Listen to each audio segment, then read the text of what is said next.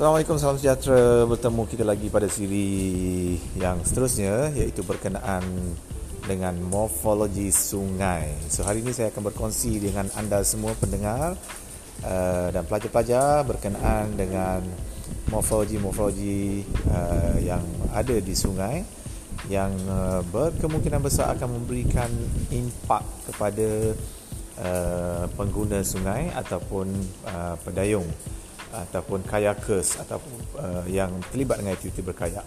Jadi amat penting untuk anda semua mengetahui berkenaan dengan ciri-ciri morfologi yang terdapat di sungai uh, supaya akan membolehkan kita untuk menjalankan aktiviti di sungai dengan lebih selamat dan uh, selesa.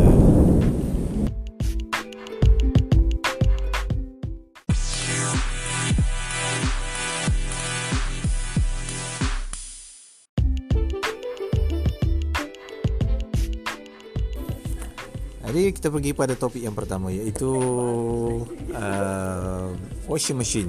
Di mana washing machine adalah merupakan satu uh, yang boleh dikatakan sebagai halangan di sungai yang berkemungkinan besar akan uh, boleh memerangkap pendayung ataupun uh, orang ataupun individu yang menjalankan aktiviti di sungai di mana dia akan menyimpan eh, uh, washing machine ini akan menyimpan individu tersebut uh, dan berkemungkinan besar individu tersebut akan lemas dan seterusnya akan uh, minum air dalam kuantiti yang banyak dan uh, berkemungkinan besar lagi akan uh, menyebabkan kehilangan nyawa. Uh, yang pertama uh, washing machine, yang kedua kita namakan dia sebagai uh, pillow. Eh, pillow adalah merupakan satu uh, bentuk morfologi yang terbentuk hasil daripada uh, air yang melalui uh, atas sesuatu sesebuah batu. Eh, so bongolan air tersebut dinamakan sebagai pillow.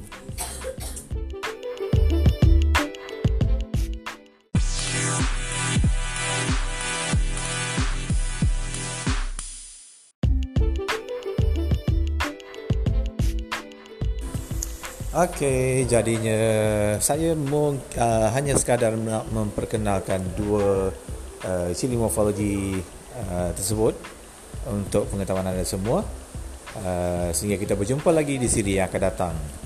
Uh, uh, dan uh, harap sedikit penerangan daripada saya ini akan membantu pengetahuan anda.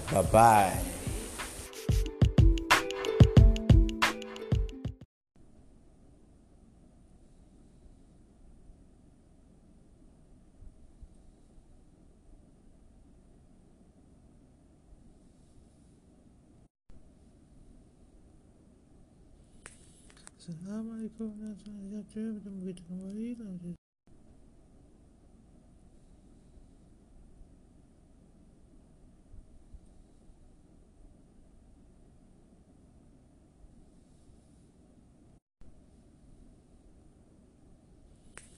Assalamualaikum warahmatullahi wabarakatuh. Bertemu kita kembali dalam